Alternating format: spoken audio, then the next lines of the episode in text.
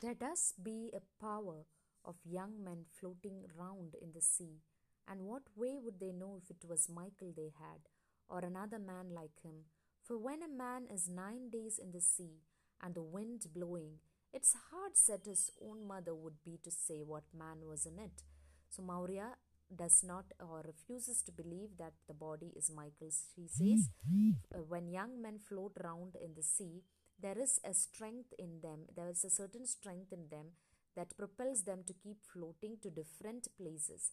And it is difficult to make out whether the body they, they had seen in Donegal was Michael's or not. It could have been some other man like Michael, because when a man is there in the sea for nine days and the wind keeps blowing over his body, finally the body will be so destroyed and ravaged that his own mother will be unable to recognize him. And then, uh, as Maurya says this, Bartley's body is brought in and uh, the one of the young women say uh, uh, she describes how Bartley had died. She s- tells Kathleen that the great pony that was right behind him had knocked him down into the sea, and a big wave had suddenly come in and taken him off into the deep sea. So it was difficult to recover um, his body because it was in the deep sea. Maurya, raising her hand and speaking as if she did not see the people round her. They are all gone now, and there isn't anything more the sea can do to me. I'll have no call now to be up, crying and praying when the wind breaks from the south, and you can hear the surf is in the east and the surf is in the west, making a great stir with the two noises, and they hitting one on the other. I'll have no call now to be going down and getting holy water in the dark nights after Samhain, and I won't care what way the sea is when the other women will be keening. To Nora, give me the holy water, Nora. There's a small sup still on the dresser. Nora gives it to her. So Maurya raises her head and speaks as though she did not see all the people around her. She says, They are all gone now. All the male members of my family are dead now. There isn't anything more the sea can do to me. So the greatest possible tragedy has happened to me, and there is nothing more, there is no harm again that the sea can do to me. It has done the utmost harm. So there is no more, no further harm that the sea can do to me. I'll have no call now to be up crying and praying. So again, I am relieved. It will not be necessary for me to wake, uh, uh, remain awake at night every, every day, crying and praying to God for the safety of my sons, because there is no son left to pray for. And you can hear the surf is in the east. Surf is the foam covered waves, the strong waves. So when I hear the waves lashing in the east and in the west, making a great stir from both noises. So, usually in the Aran Islands, this, when, when there is a heavy storm, the waves will be very huge and uh, here in uh, back in maurya's house they will be able to hear the waves from the east and the west striking against each other producing big noises as they hit each other and then they know that there is a great storm.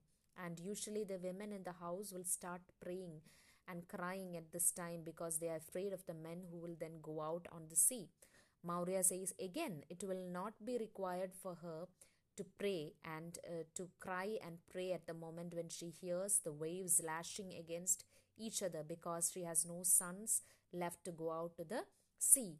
I'll have no call now to be going down and getting holy water in the dark nights after Samhain.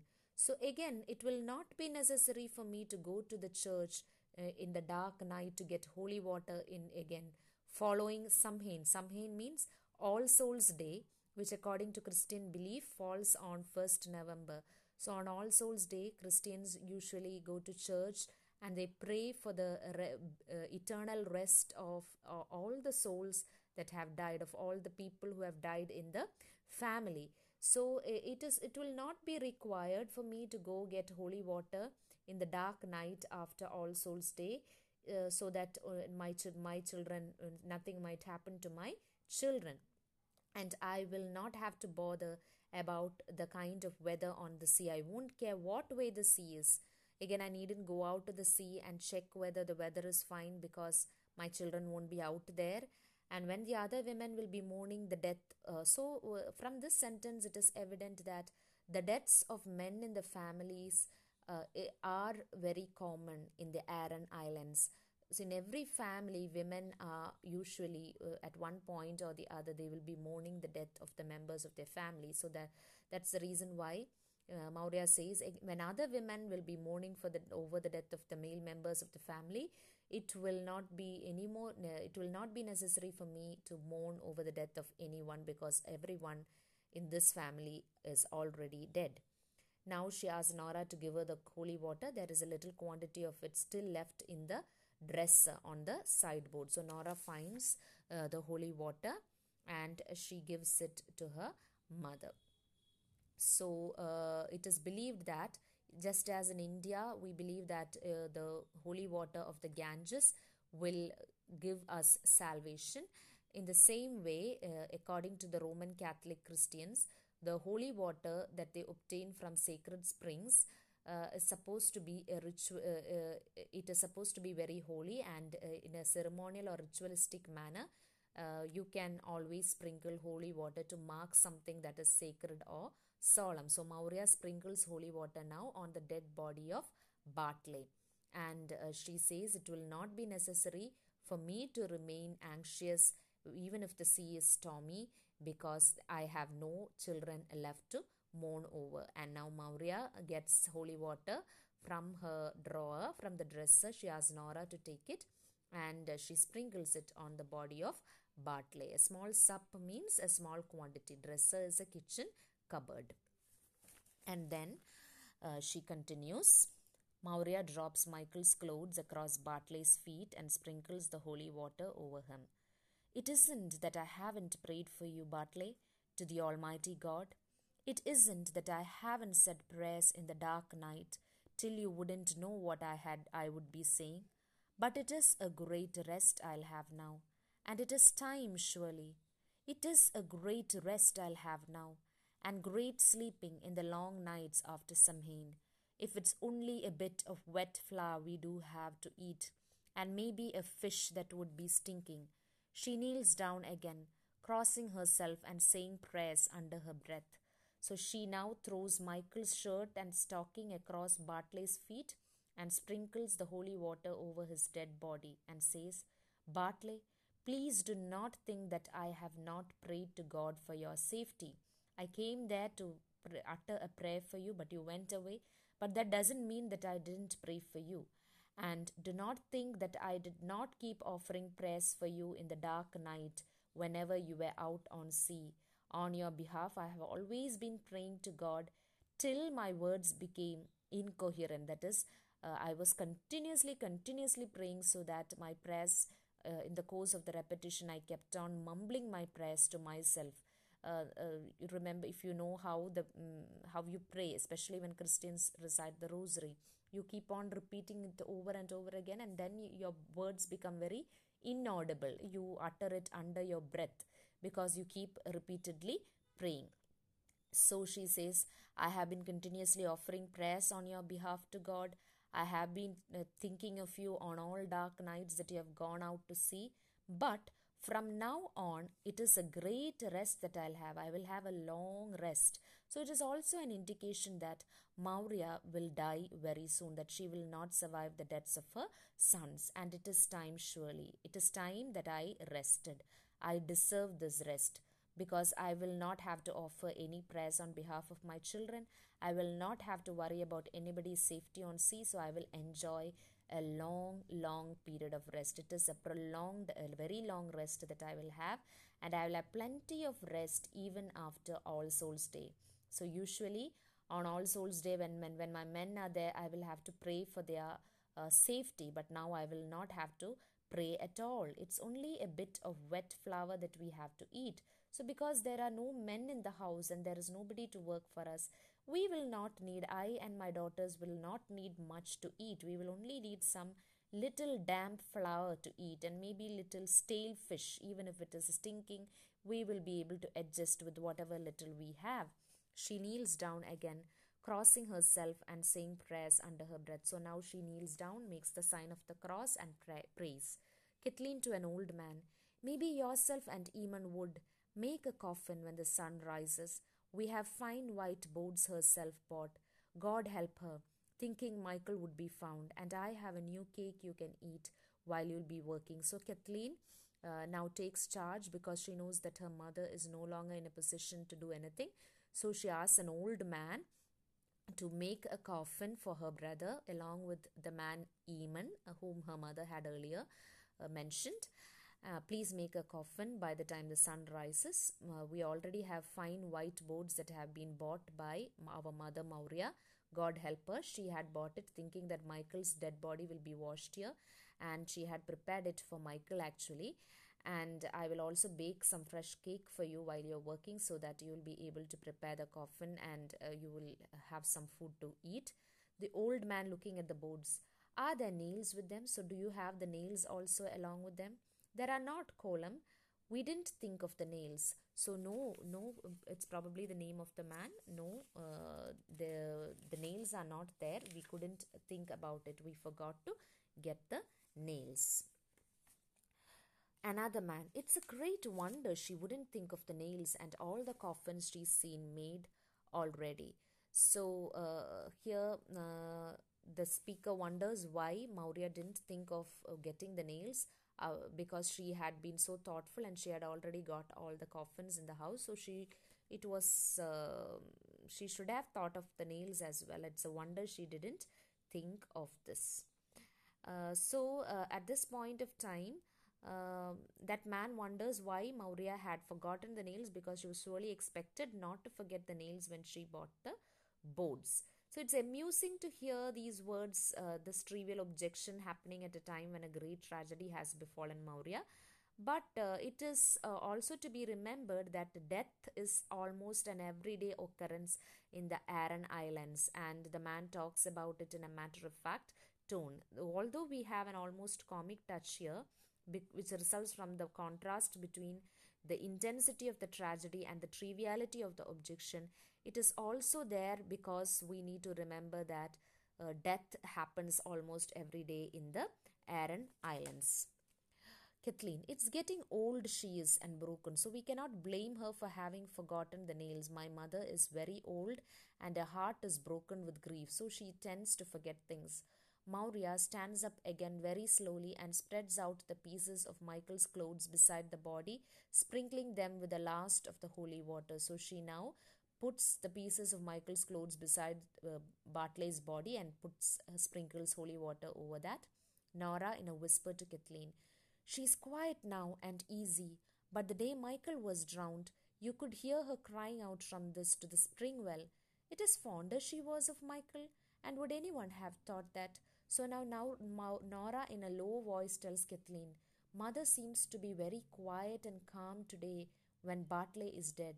But do you remember that what hap- how she had behaved the day Michael was drowned? You could hear the sound of her crying here as far as the spring well. She had walked up to the spring well crying and crying continuously, wondering where Michael is. So, does that mean that mother was fonder of Michael than of Bartley?